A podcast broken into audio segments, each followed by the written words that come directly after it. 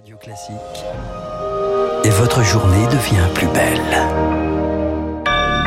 Merci d'écouter Radio Classique, il est 8 heures.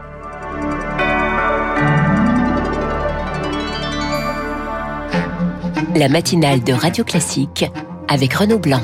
La crise des sous-marins ne retombe pas. Joe Biden et Emmanuel Macron doivent se parler dans les prochains jours. La France est-elle isolée? Décryptage dès le début de ce journal.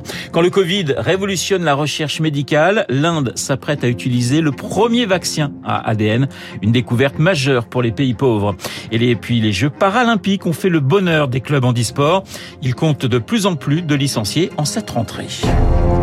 Radio Classique. Et le journal de 8 heures nous est présenté par Lucille Bréau. Bonjour Lucille. Bonjour Renaud, bonjour à tous. Paris ne décolère pas après la perte du contrat du siècle avec l'Australie. Décidément, rien ne va plus entre alliés. Joe Biden et Emmanuel Macron doivent se parler au téléphone dans les jours à venir. Une rencontre prévue cette semaine entre la ministre des Armées, Florence Parly, et son homologue britannique a été annulée par ailleurs à la demande de Paris.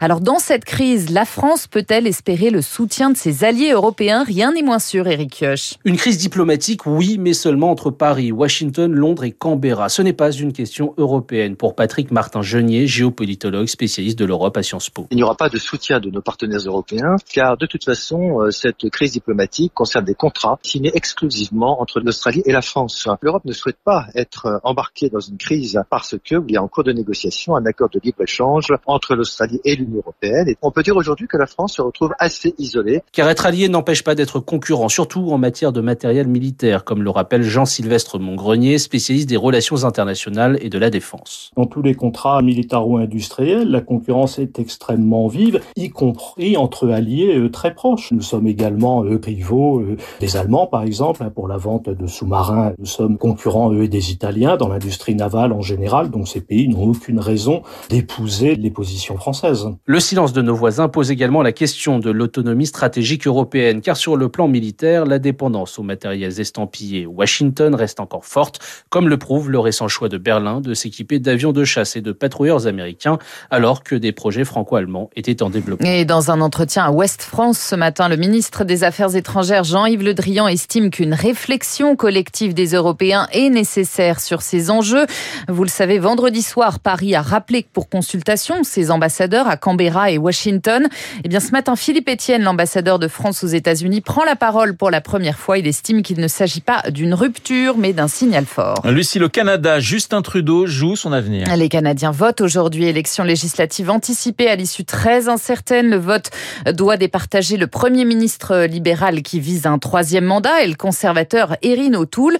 Les derniers sondages les donnent au coude à coude. Justin Trudeau sur la sellette pour le politologue Félix Mathieu de l'Université de Winnipeg. Justin Trudeau représentait la jeunesse, le dynamisme, le pacifisme. Il annonçait qu'il allait faire de grandes choses pour la réconciliation avec les peuples autochtones, la lutte au changement climatique. Sur tous ces enjeux, ses promesses étaient toujours plus ambitieuses que ce qu'il était en mesure finalement de livrer. Il est devenu une cible facile à sa gauche et à l'inverse, les conservateurs eux-mêmes se sont recentrés, mettent à l'avant-plan le processus de réconciliation avec les peuples autochtones, la lutte au changement climatique donc deux dossiers qui jusqu'à très récemment n'étaient pas présents dans le discours des conservateurs. Des propos recueillis par Marc Tédé, un homme placé en garde à vue après avoir tiré au fusil à plomb sur les Champs-Élysées dans la nuit de samedi à dimanche. De nationalité russe, il est soupçonné d'avoir tiré à plusieurs reprises sur des passants. Quatre ont été touchés. Le parquet de Paris a ouvert une enquête. 8h05 sur Radio Classique. Lucille, sur le front du Covid, l'épidémie continue de reculer. Oui, la baisse du nombre de malades se poursuit. La question de l'allègement des contraintes sanitaires sera au menu d'un conseil de défense mercredi. Une pandémie qui révolutionne la recherche médicale. Elle a déjà vu l'avènement des vaccins à ARN messager.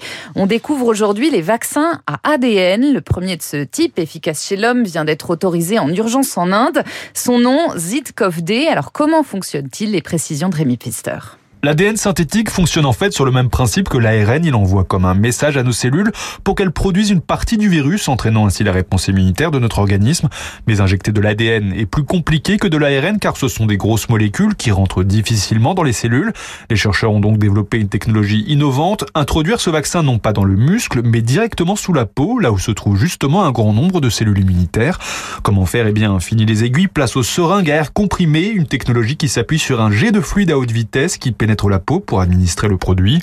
Ce nouveau vaccin serait efficace à 66%, c'est un peu moins que pour les ARN, mais il est plus pratique, il se conserve 3 mois à 25 degrés.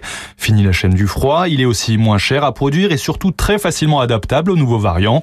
Des qualités qui en font le candidat idéal pour une campagne de vaccination dans les pays émergents. Rémi Pfister, Yannick Jadot ou Sandrine Rousseau qui représentera les écologistes en 2022. Réponse à l'issue du second tour de la primaire. Elle se déroulera du 25, il se déroulera du 25 au 28 septembre prochain. Et c'est justement le thème de l'édito politique de Guillaume Tabar juste après ce journal. 300 membres d'associations de Harki reçus ce matin à l'Elysée par Emmanuel Macron. Le chef de l'État dit vouloir ouvrir le chantier de la réparation tant attendu par les enfants de ces Algériens ayant combattu pour l'armée française pendant la guerre d'indépendance.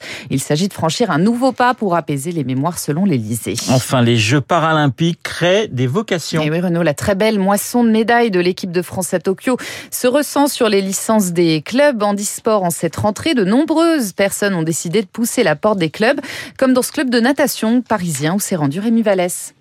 Un petit plongeon, et voilà Laurence qui se jette à l'eau. Elle est froide, c'est normal, au départ. À 60 ans, tout rond, cette Parisienne atteinte d'un trouble neurologique léger pousse pour la première fois les portes d'un club de sport. Je sais pas, parce que personnellement, mon handicap est doux. On croit que je suis valide, mais je sais en même temps je suis handi. Et donc, après maintes réflexions, je me suis dit, bon, cette fois-ci, je me lance et je suis dans un groupe et euh, ça fait très plaisir. Et ce saut dans le grand bain, il a été largement motivé par les Jeux paralympiques que Laurence a dévoré devant sa télé. C'est une, peu une reconnaissance euh, des athlètes qui sont aussi des athlètes comme les autres et euh, ils se donnent à fond et euh, c'est très motivant je trouve pour, euh, pour nous les, les néophytes je vais dire. Quelques lignes plus loin, Caroline, jeune tétraplégique et autre nouvelle tête du club, fait son entrée dans le bassin sous l'œil de Badja Cherid, la présidente de l'association Handisport de Paris. Cette médiatisation, c'est sûr qu'il y a eu une impulsion et cette année, effectivement, on reçoit beaucoup d'appels. Nous avons sept personnes nouvellement inscrites. On est très très contents. Selon au tableau, regrette-t-elle, l'accessibilité encore très limitée des personnes handicapées au transport en commun, ce qui complique d'autant plus leur accès au sport. Le reportage de Rémi Vallès et puis le triomphe de la série The Crown de Netflix cette nuit aux Emmy Awards pardon, aux États-Unis, l'équivalent des Oscars de la télé américaine. La série qui retrace la vie de la famille royale britannique. Elle a raflé sept statuettes, prix de la meilleure série dramatique, du meilleur acteur et de la meilleure actrice, entre autres. Merci Lucille, on vous retrouve à 9h pour un prochain point d'actualité. Je vous rappelle mon invité dans un instant, Jean-Paul Clavry, le conseiller du président du groupe LVMH, pour parler eh bien, de cette exposition dédiée aux frères Morozov qui va s'ouvrir mercredi. C'est l'événement culturel de cette fin d'année. Une exposition à la Fondation Louis Vuitton et auparavant l'édito politique de